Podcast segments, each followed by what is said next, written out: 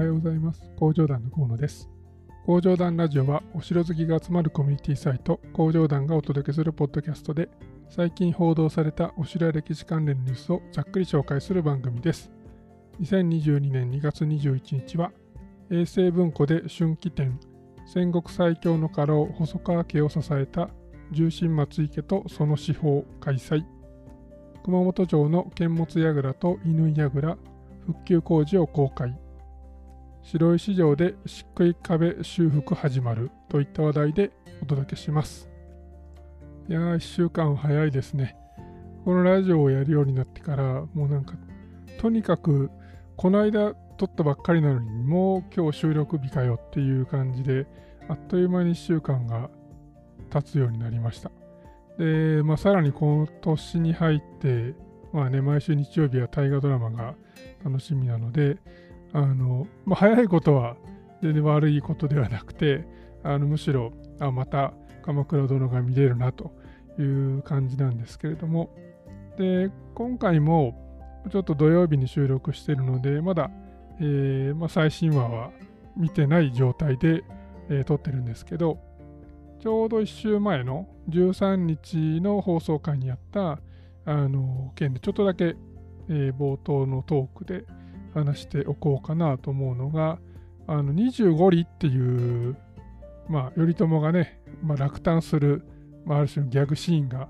まあ、あったんですけれども、あれについて、あの SNS を見てたら、まあ、非常に勉強になるあの話を、まあ、解説を読んだので、まあ、それをちょっと、ま紹介しようかなと。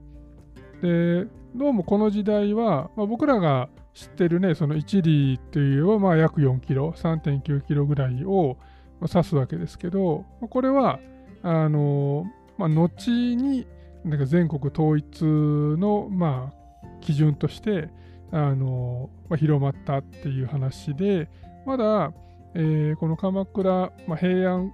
平安時代末期ですね、この辺の頃っていうのは、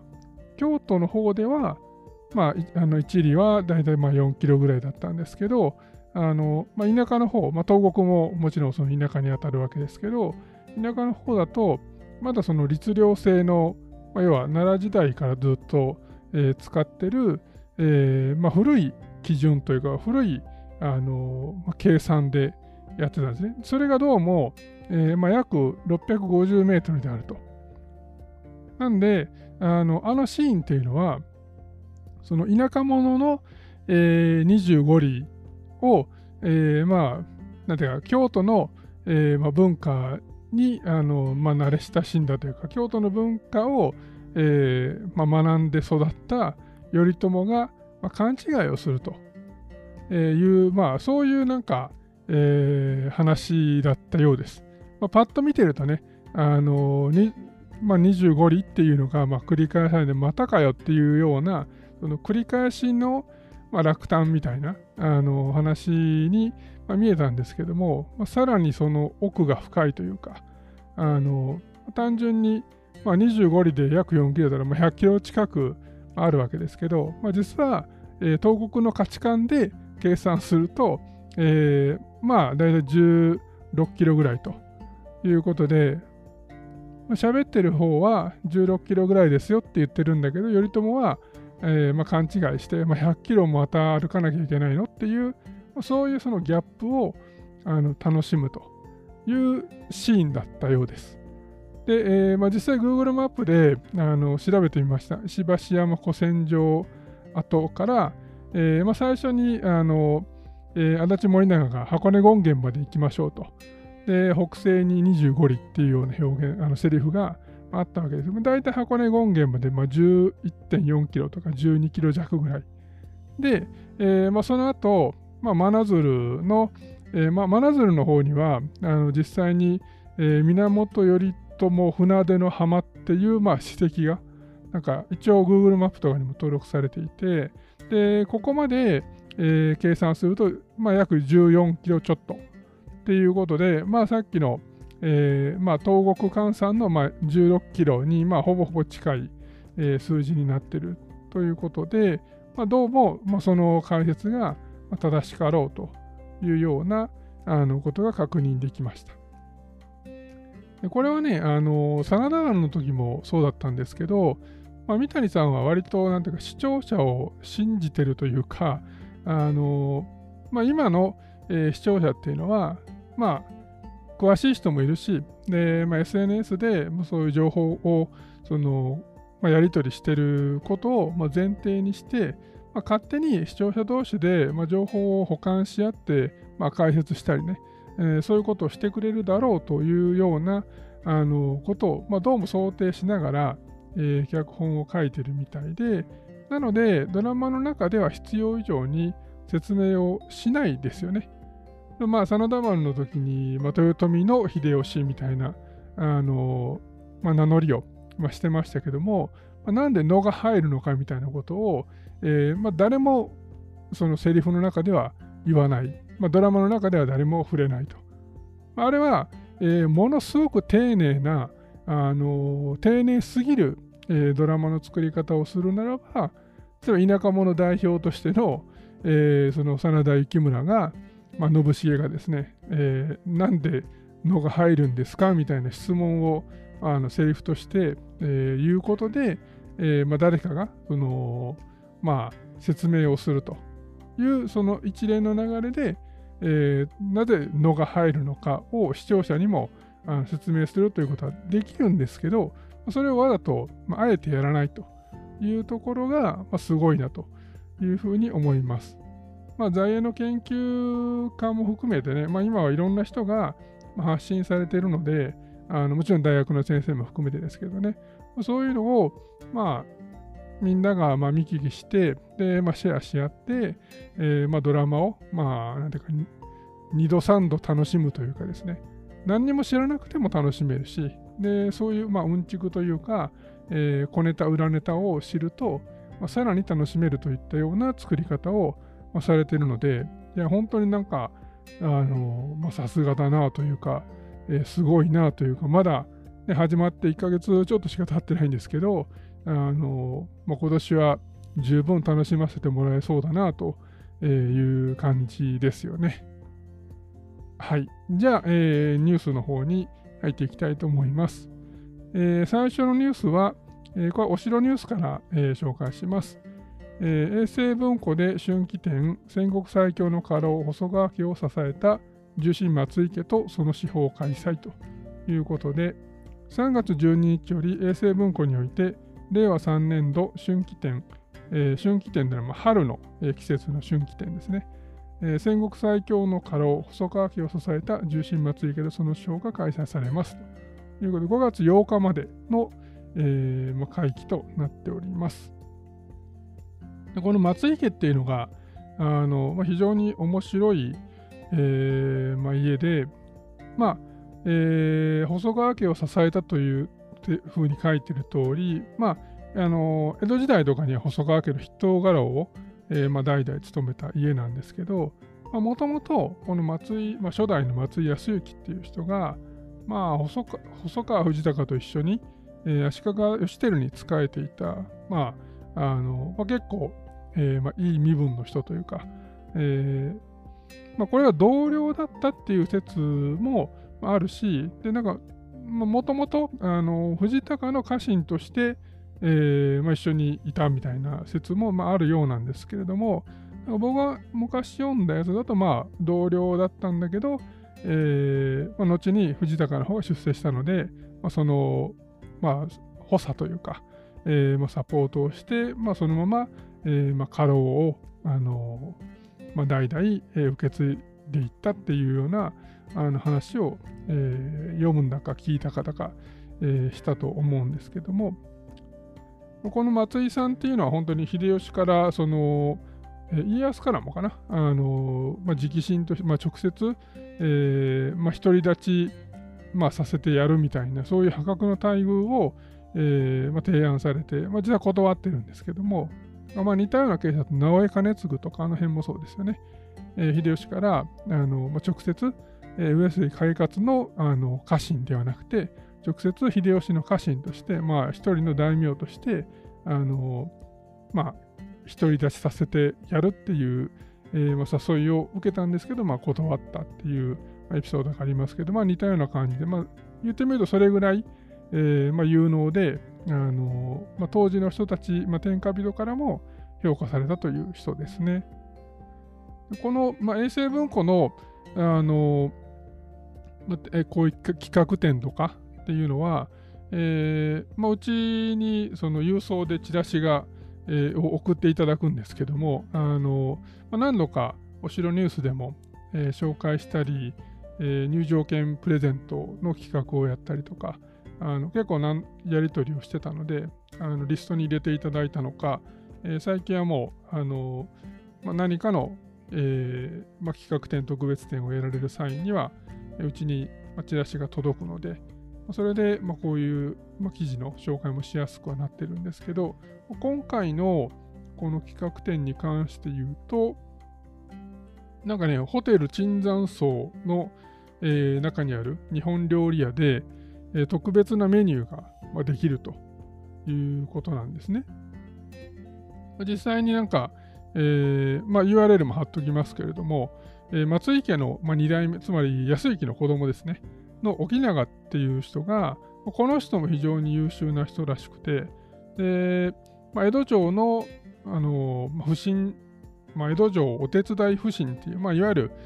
まあ、天下不審のことなんですけれども、えーまあ、この時に、この沖永っていう人が、まあえー、細川藩、まあ、つまり熊本藩ですね、熊本藩の総奉行を務めていたと。で、まあ、あまりに、まあ、手際がいいので、まあ、その働きぶりに感心した、えー、当時の将軍の家光が、まあ、自分が着ていた陣羽織を、まあ、与えたと。その陣羽織の名称が、えーまあ、非常に難しい漢字で書くんですけど、ヒクロラシャ段代わり陣羽織とえいう、まあ、黄色と黒色の、えー、が、まあ、あの、なんていうか、えーまあ、ストライプになった、えーまあ、柄の、えー、ジンバウリで、ラシャっていうのはこれ生地の、えー、名前ですね、確か。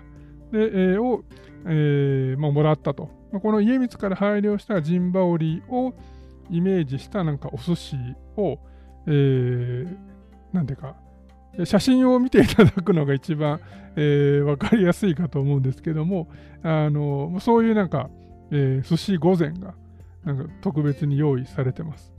なかなかいいお値段で、1人、えー、1人前7700円で、チケット付きで、えー、8000円、300円出せば、えー、チケットがついてくるのは、確かこれ1人、えー、一般1000円だったので、まあ、チケット付きの方がまあ、え、ちょっとお得ですね。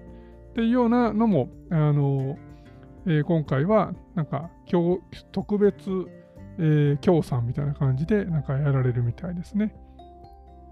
僕は衛星文庫はまだ一回も行ったことがないので、あの次東京行く機会があったらちょっと寄ってみたいなとは思ってるんですよね。椿山荘はなんか昔一回だけ泊まったことがあって、あのまだサラリーマン社会人になって、えー、1年目だったかな？に、あの、えー、なんか、ビンゴ大会で、えー、椿山荘の、あの宿泊券が当たって、えー、泊まったのをあのよく覚えてます。もう、あのね、ただで泊まったっていうあの経験しかないんですけども、非常に綺麗なホテルでしたね。はい。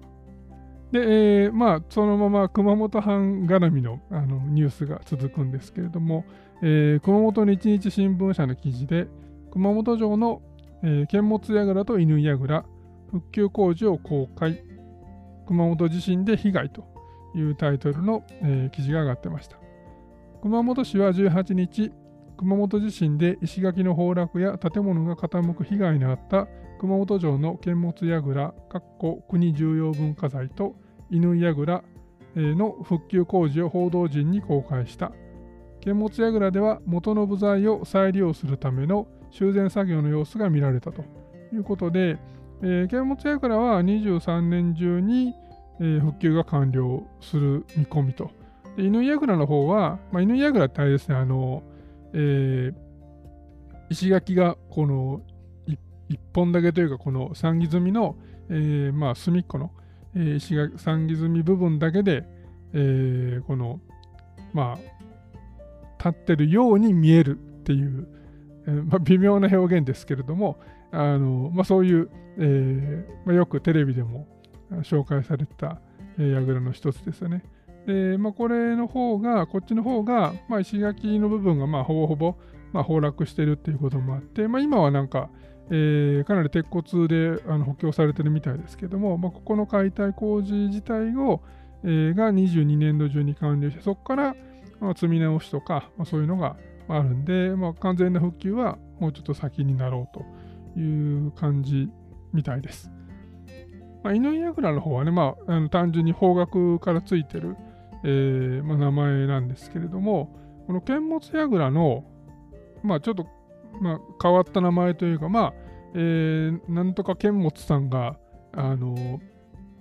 なんていうか担当してたエリアなのかなとかっていうふうにも思ったんですけど、えー、ちょっと調べてみると、えー、実際には、まあ、江戸時代とかには、ま、こういう呼び方はされてなかったということが分かりました。分かりましたっていうか、えー、調べると、えー、工場団の自分が昔書いた白メモが出てきてですね、でまあ、そこに割と詳しく書いてあったの。で、えー、まあ、そのまま、えー、読み上げますけれども、もともとこれはなんかあの当時は、えー、まあ、新堀櫓とか、えーまあ、そういう表現だったらしいんですね。で、えー、だか長岡図書っていう、まあ、細川行部邸っていうのがあの熊本城の、えー、この北側ですかね。あのにあるんですけど、まあ、この、えー、細川行部っていう人が、まあ、長岡図書と。まあ、長岡っていうのは、えー、細川藤孝が昔名乗ってた、えーまあ、名字ですね。あの昇龍寺城にいた頃の、えー、に名乗ってた、まあ、名字ですけれども、えー、この長岡図書っていう、まあ、人の、えーまあ、本邸にあったので、えー、長岡図書預かり櫓と、えーまあ、呼ばれてたそうです。でこれが、えー、正式名称なんですけど、で明治になって陸軍が管理するようになった時に、その隣にあった、えー、長岡剣物邸と、えまあ、間違えて、で、剣物櫓と、えー、なんか登録してしまって、でそれが定着定着したというような、なんか、あの、間違いが元になって、えー、そのまま、えー、定着してしまったという話のようです。だから、もともと、あのー、まあ、長岡剣物さんの家にあった櫓ではないので、剣物櫓のっていうのは、剣物さんと何の由来も何の関係もないんですけども、まあ、陸軍の人が間違ったから、えー、剣物櫓と呼ばれて、そのまま、えー、今はあのー、まあ、ホームページでもパンフレットでも、えー、剣物櫓っていうのが、えー、もうこの櫓の正式名称というかその名称として、えー、一般的に使われるようになっちゃったということだそうです。まあ、長岡剣物さんっていうこの隣の家の人も、まあ、それなりにまああのまあねあの辺の場所に、まあ、屋敷があるっていう時点で、えー、当然身分の高い人なんですけれども、あの熊本藩の、まあ、家老の、えー、一人だったみたいですね。これを、まあ、読んで、まあ、白メモは昔これ多分僕が、えー、熊本の会社と、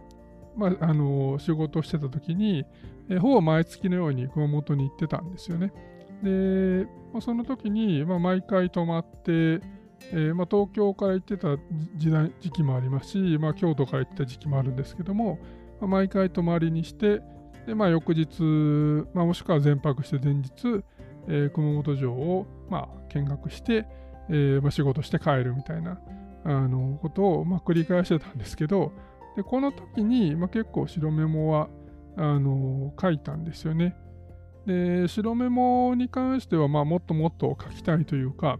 あのまあ、いずれはなんか編集部みたいな感じをの、まあ、チームを作ってですね、もうすべてのお城に、もう、うん、なんていうか、えー、見どころからうんちくまで、まあ、いろんなことをあの書きまくりたいなと、えー、思っています。これは、うんまあ、お金の問題もあるんだけど、まあ、どっちかっていうと人の問題というか、その組織をちゃんと作っていかなきゃいけないので、あのまあ、社員とかアルバイトとかを、うんまあ、しっかりあの、まあ、雇用できるようになってからかなとは思ってるんですけど、何があの難しいかって、これまでも何回かその外部のライターさんとかですね、まあ、そういう方にお願いできないかなと思って、えー、まあ、何度か試みたことはあるんですね。でただ、まあ、基準というか、その文章のクオリティとかそういうのは、まあ、ある程度、その、うん、まあまあ、その、ま、しっかりね、その、えー、ライターの仕事とかをされてる人とかであれば、えー、特に問題はないんですけども、この、えー、報酬とか対価のその条件を決めるのがなかなか難しくてですね、1本いくらにすると、えー、すごく、まあ、短く、あのズバッとまとまる記事もあれば、えー、割とこう長く書かないとまとまらない、記事もあるわけで、だから1本いくらにすると、まあ、不公平だなと思うし、で、かといって、その、まあ、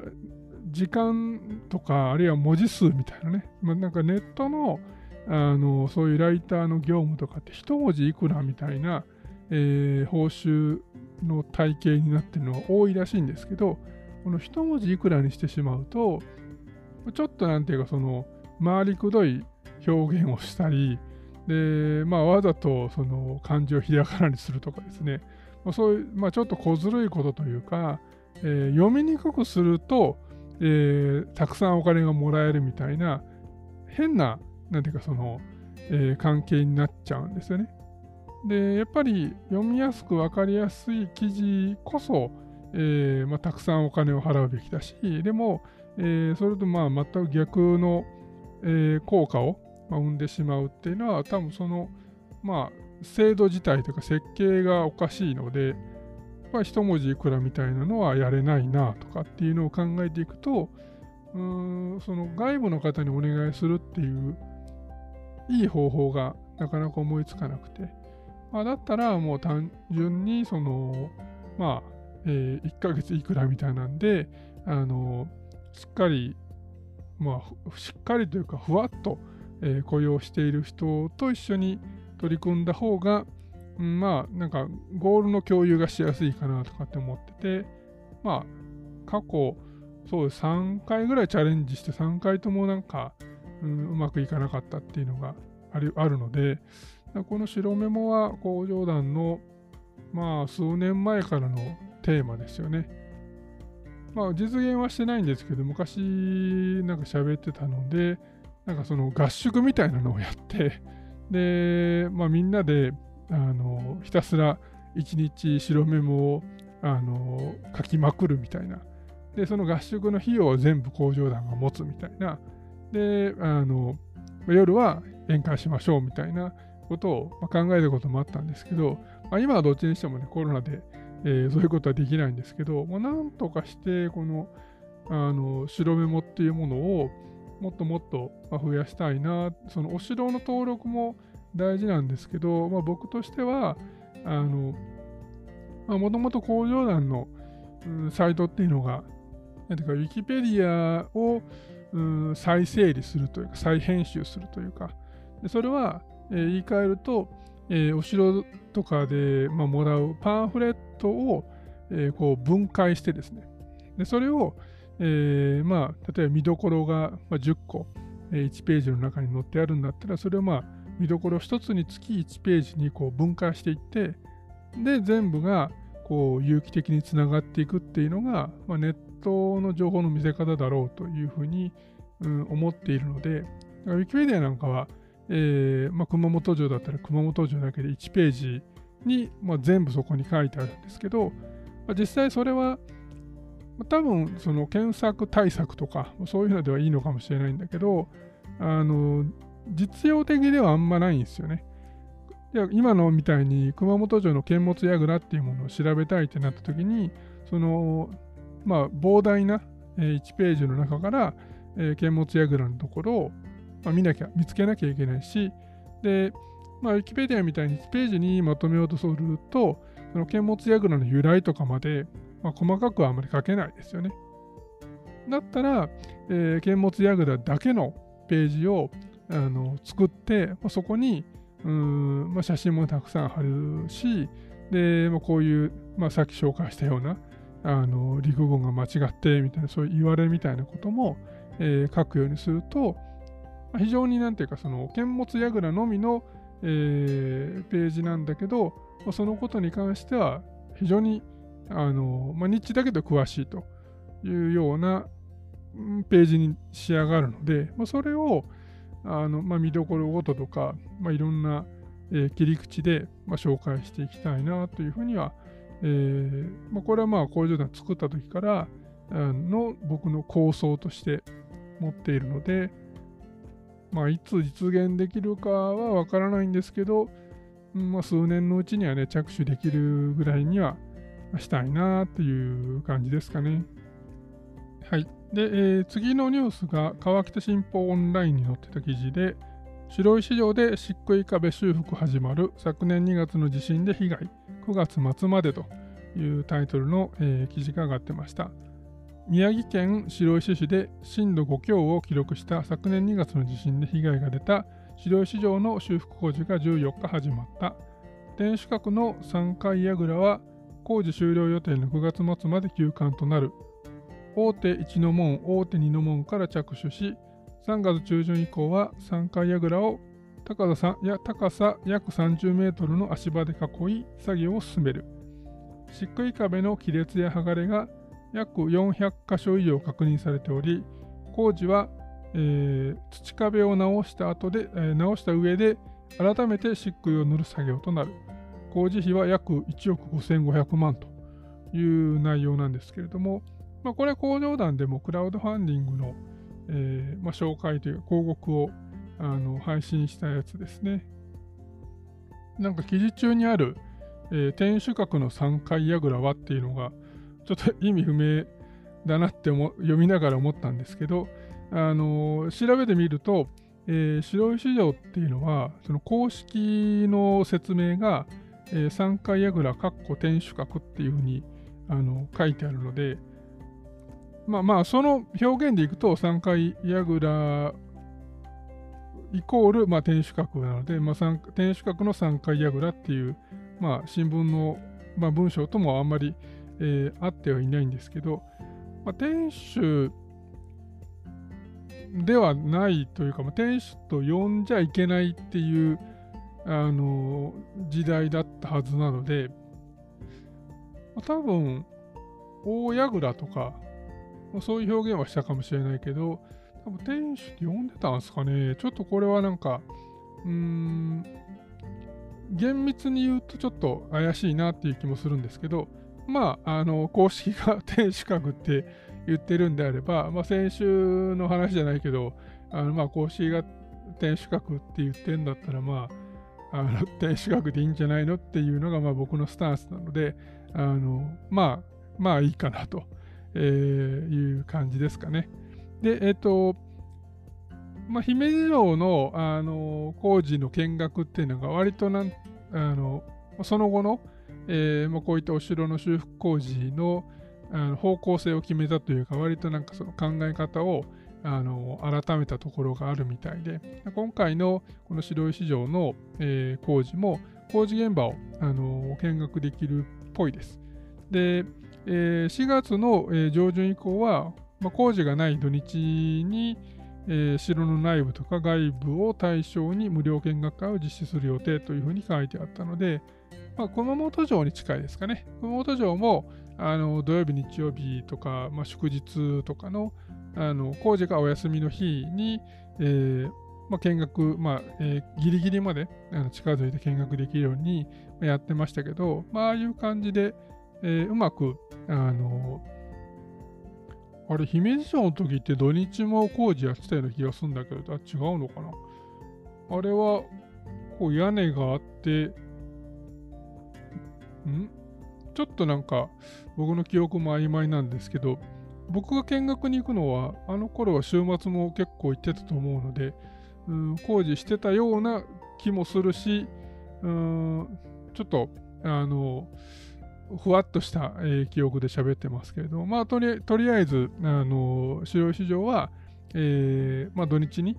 4月の上旬以降ですね、4月上旬以降の土日に、えー、無料見学会が、えー、開催されるということらしいです。僕はちょっと行けないと思うんですけども、まあ、東北とか関東に住んでる方は、えー、まあ、ちょっと覗きに行ってみてもよろしいかと思います。で、えー、続いての記事が読売新聞オンラインに出た記事で、天下人の茶室まばゆく、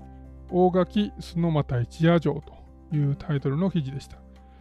えー、戦国武将豊臣秀吉が出世の足がかりにしたとされる須俣一夜城で眩しいほどの黄金の茶室が展示され来場者を魅了している黄金の茶室は秀吉が京都御所や大阪城などで茶会や面会を行うために作らせたとされる。展示しているのは幅約3メートル奥行き約2.8メートル高さ約2メートルの復元品。所蔵する京都市から借り受けたもので木製の壁や柱などに金箔が施されている。大垣市では展示を通じて秀吉ゆかりの城や資料館の魅力発信につなげたい考えだと、まあいう、まあ、記事なんですけど何が気になったかって言って、えー、京都市が所蔵しているってでそれを、えー、貸してるというところで、えー、京都市黄金の茶室なんて持ってたのと黄金の茶室自体はねあのいくつか、え国内にも復元品が、え復元されたものがありますね。でもう、これは母京都市が持ってるっていうのは知らなくて、ちょっと調べて、えー、たんですけど、まあ、これも URL 貼っときますけど、えー、京都市のページに確かに書いてありました。えー、伏見桃山城内所蔵品黄金の茶室の貸し出しについてということで、京都市では伏見桃山城内に所蔵している黄金茶室について展示会、催し物等使用目的が適当であると認められる場合に貸し出しを行っていますとというまさに、えー、貸し出しますよっていう記事があってでじゃあいくらなのと、えー、値段を見てみたら、えー、賃貸料金は、え貸し出し物貸し出し物品一式、え一式っていうのはねこの茶室とかその茶器とか、えまあ、そういう、まあ、いくつかの付随品も含めて、え一式なんですけど、え一式1日あたり1000円と、えさせていただきますと。いうことで、1日1000円で、えこの茶室が借りれるということらしいんですよね。で、まあもちろん、その運搬にかかる費用とか、は、まあ、あの自分、借りた人の負担ですし、で、まあ、破損があったり、まあ、盗難があったら、えーまあ、弁償してくださいねみたいな注意書きは書いてあるんですけど、えー、まあ、そこを踏まえた上で1日1000円で、まあ、借りれるっていうのはちょっと、まあ、びっくりしたというか、あの、まあ、破格だなという感じなんですが、もともとこの茶室自体は、まあ、今、伏見、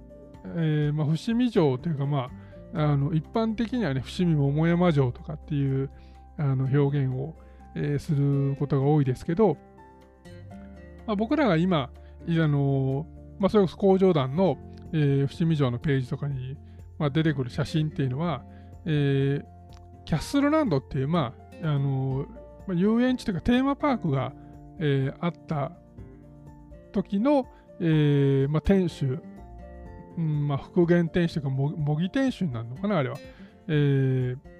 なんですよね。なので、えっと、でそこの中にあのどうも展示してあった、えー、ものらしいです。で、まあ、えっ、と、伏見桃山キャッスルランドっていうのは、あの近鉄が、まあ、運営してたテーマテーマパークなんですけど、えーまあ、耐震の、えー、問題が出て、まあ、それを、まあ、修復するにはめちゃくちゃお金がかかるんで、まあ、そのまま、えーまあ、営業、まあ、休園、廃園休あの、まあ、営業しなくなって、で今はもう、えー、なんてなんていうの無人というか、あのとりあえず外からは、えー、いつでも見れますみたいな、えー、状態に、まあ、なってます。でたまに、えっ、と、たまにというか年に1回伏見桃山祭りっていうのが、えー、だいたい秋ぐらいにやってたのかな。あの、去年、一昨年とかは、えー、多分コロナでやらなかったと思うんですけど、えー、その前とか僕も1回か2回行ったことあるんですが、えー、その伏見桃山祭りの時に、この、えー、天守の1階部分を、えー、開放して、まあ、そこまでは入れるという感じなんですよね。でまあ、もちろん、えーと、ブラタモリで、えー、伏見やった時は、えー、タモリさんは上の方まで上がらせてもらってたし、他にも、えー、ここ5年、10年以内にも何回か、あのまあ、時代劇で、え、使われてたのをあの見ましたね。えー、姫だったかな？なんかなんかの、え、ドラマで、え、使ってたのを見ました。なので、あのまあ、一応なんかそういう特別な許可があれば上の方まで上がれるっぽいんですけども、え一般の、まあ、人は、え入れません。で、えっ、と、まあ、1回部分だけは年に1回入れるみたいな、まあ、そういう状況に、えなってますね。で、その、えっ、と、だから営業してた頃のキャッスルランドの、えー、まあなんか展示品としてあったっぽいですね。僕はなんか営業してた時は行った記憶はなくて、もしかしてたら行ってたのかもしれないんですけど、あのうちはおかんが、えー、京都の人なので、あのまあ、この辺は全然、うん、その子供の頃は遊びに行ってた記憶、記憶はなくて遊びに行ってたはずなんですけど、えー、近鉄沿線っていうのは遊びに行ってたはずなんですけど、あんまりこのキャッスルランドに行ったって記憶はないですね。もしかしたら、えー、実家のアルバムにあの写真があったりするのかもしれないんですけど、まあ、そういう、えー、なんか、この今そのそのまた一夜城に、えー、茶室が1日1000円で、えー、貸し出してあるということが、えー、まあ分かったと。まあ工場団で、えー、借りるっていうことはまあないとは思いますけれども、まあ、ただね、あのどれぐらいこの、えー、運搬に、まあ、多分これ専門の業者に頼まないと運搬も、あの、この破損とか、まあ、そういうのが、えー、そういうリスクがあるんで、まあ、専門の業者に頼まなきゃいけないんだろうし、で、保険にも、まあ、入るようにって書いてあったので、まあ、保険がいくらかかるのかわからないので、まあ、単純に1週間借りるから、1日1000円なんで7000円で借りれますみたいな話では、えー、ないと思うんですけど、まあ、まあ、1週間だと全然元が取れないと思うので、まあね、その2週間とか1ヶ月とか借りると、やっぱり何十万とかしちゃうんだろうと思うんですけど、まあ、一回ね、あの、こういうところであのお茶を、まあ、立ててもらって、えー、飲むみたいな、そういうイベントは、えー、やってみたいなと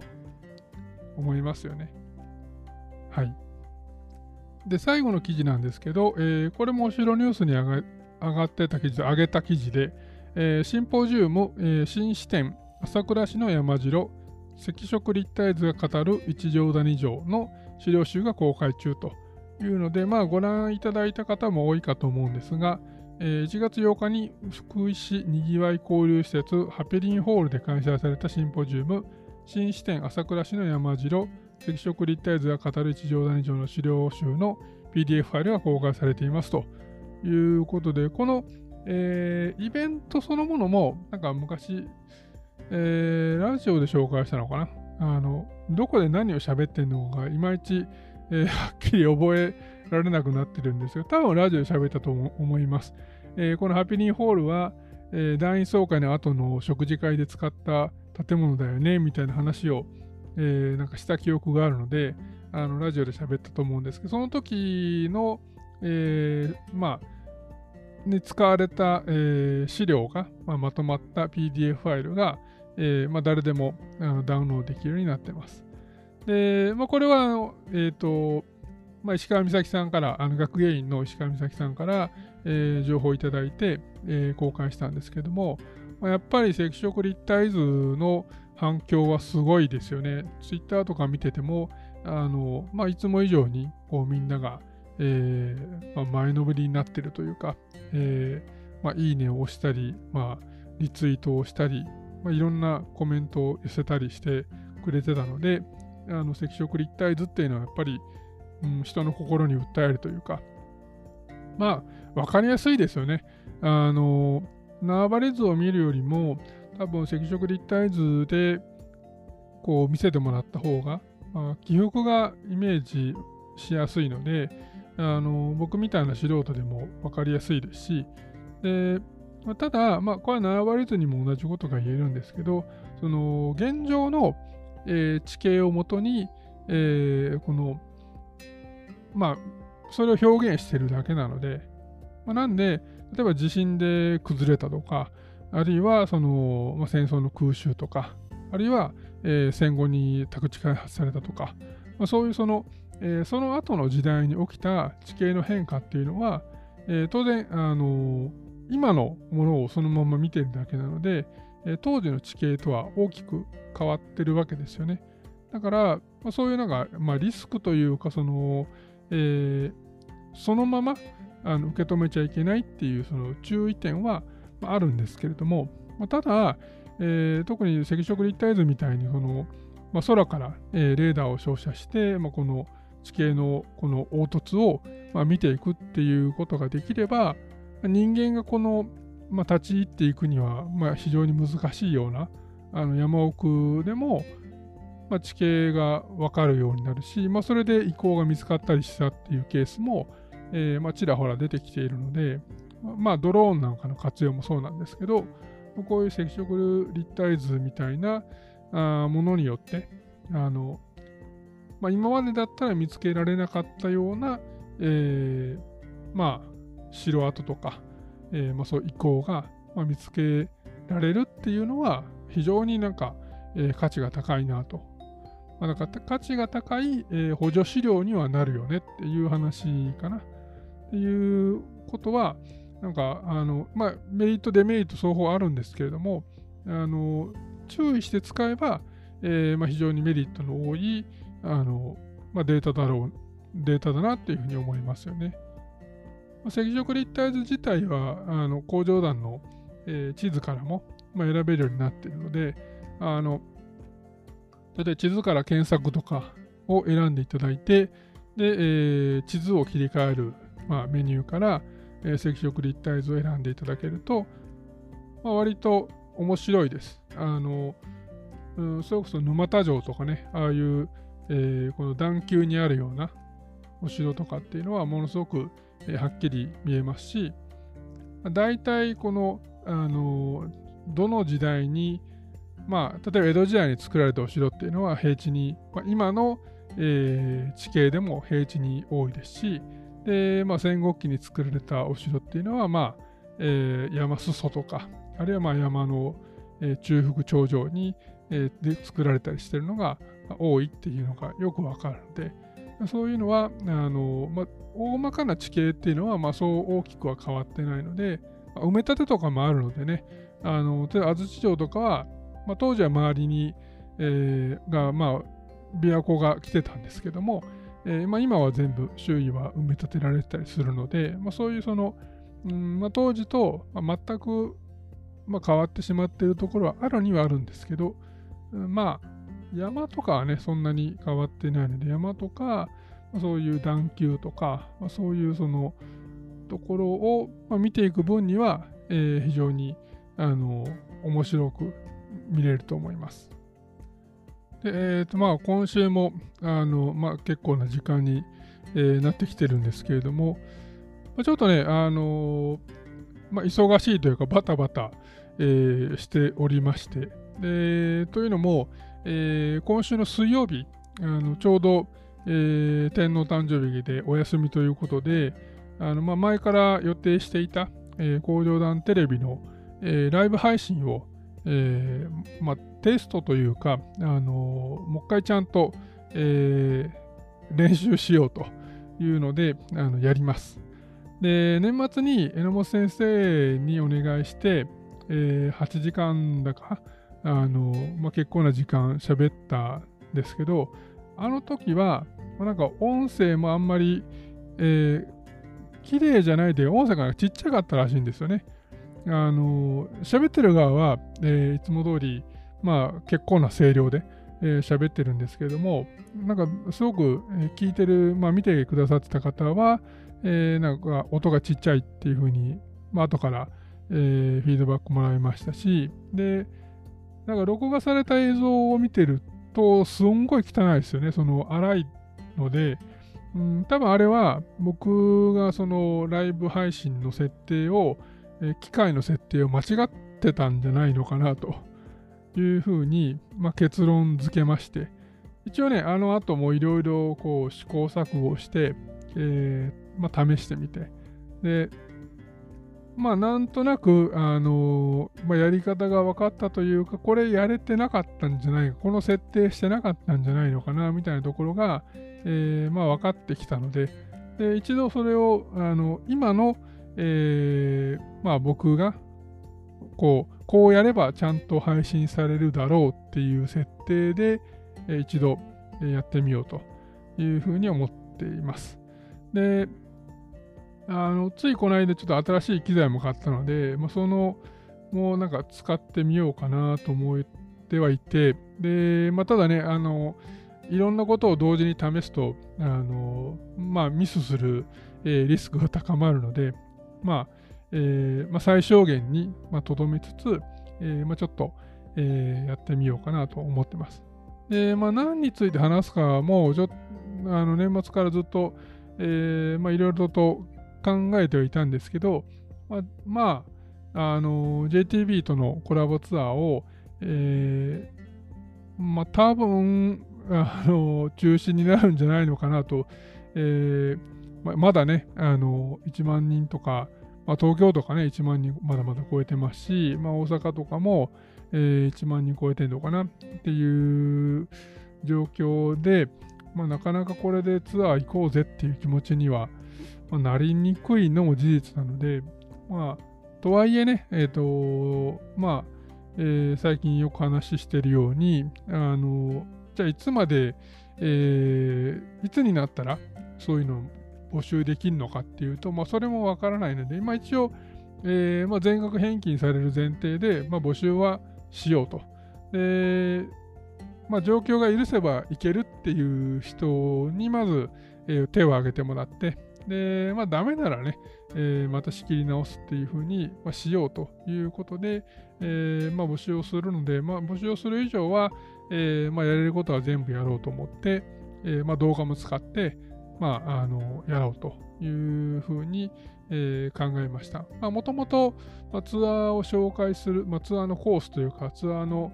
うんまあ、見どころというか、コースを、え企画した、えーなんていうか、その企画のポイントというか、まあ、僕があの基本的には、えーまあ、コースの大まかな方針というか、えーまあ、枠を作って、まあ、そこをもとに、えー、JTB の方に、あのまあ、細部を、えー、詰めていただくっていうようなやり方をしているので、まあ、その辺の、あの、僕がどういうことを考えながら、まあ、この、まあ、コースにしたのかみたいな話が、えーまあ、できればいいかなとまあ、どのコースにしたかっていうのは、今回に関して言うとね、えー、彦根城と犬山城に行くので、まあ、あのー、近場で、まあ、近場っていうのはその大阪発着の場合の近場なんですけど、近場で、えー、まあ、何ていうか、あの初心者でも楽しめるお城に行こうっていう、まあ、非常にベタなあの決め方ではあるんですけど、まあ、とはいえ、彦根城ではここ見たいよねとか、犬山城では、えー、ここを見たいよねっていうのもあるので、まあ、その辺をお話できればいいかなというふうに思ってます。で、あのありがたいことに、あの工場団で募集した、えー、アンケートにも、まあ、結構な方が答えてくださって、でまあ、みんなのその思い出を聞かせてくださいっていうアンケートを取ったんですけど、まあ、あのすごくたくさん、えーまあ、長文を書いていただいているので、まあ、こういう、えーまあ、みんなからいただいたコメントとかも、えー、読み上げて、ま、紹介させていただこうかなというふうに思っています。まあ、一番の理由は、理由というか目的は、えーまあ、次の、えー、生配信を、えー、する際の、えーまあ、テストではあるんですけども、あの2番目の目的としての、えー、そのツアーの告知っていうのも、えーまあ、しっかりやりたいなと、思ってますので、まあ、ぜひぜひ見てください。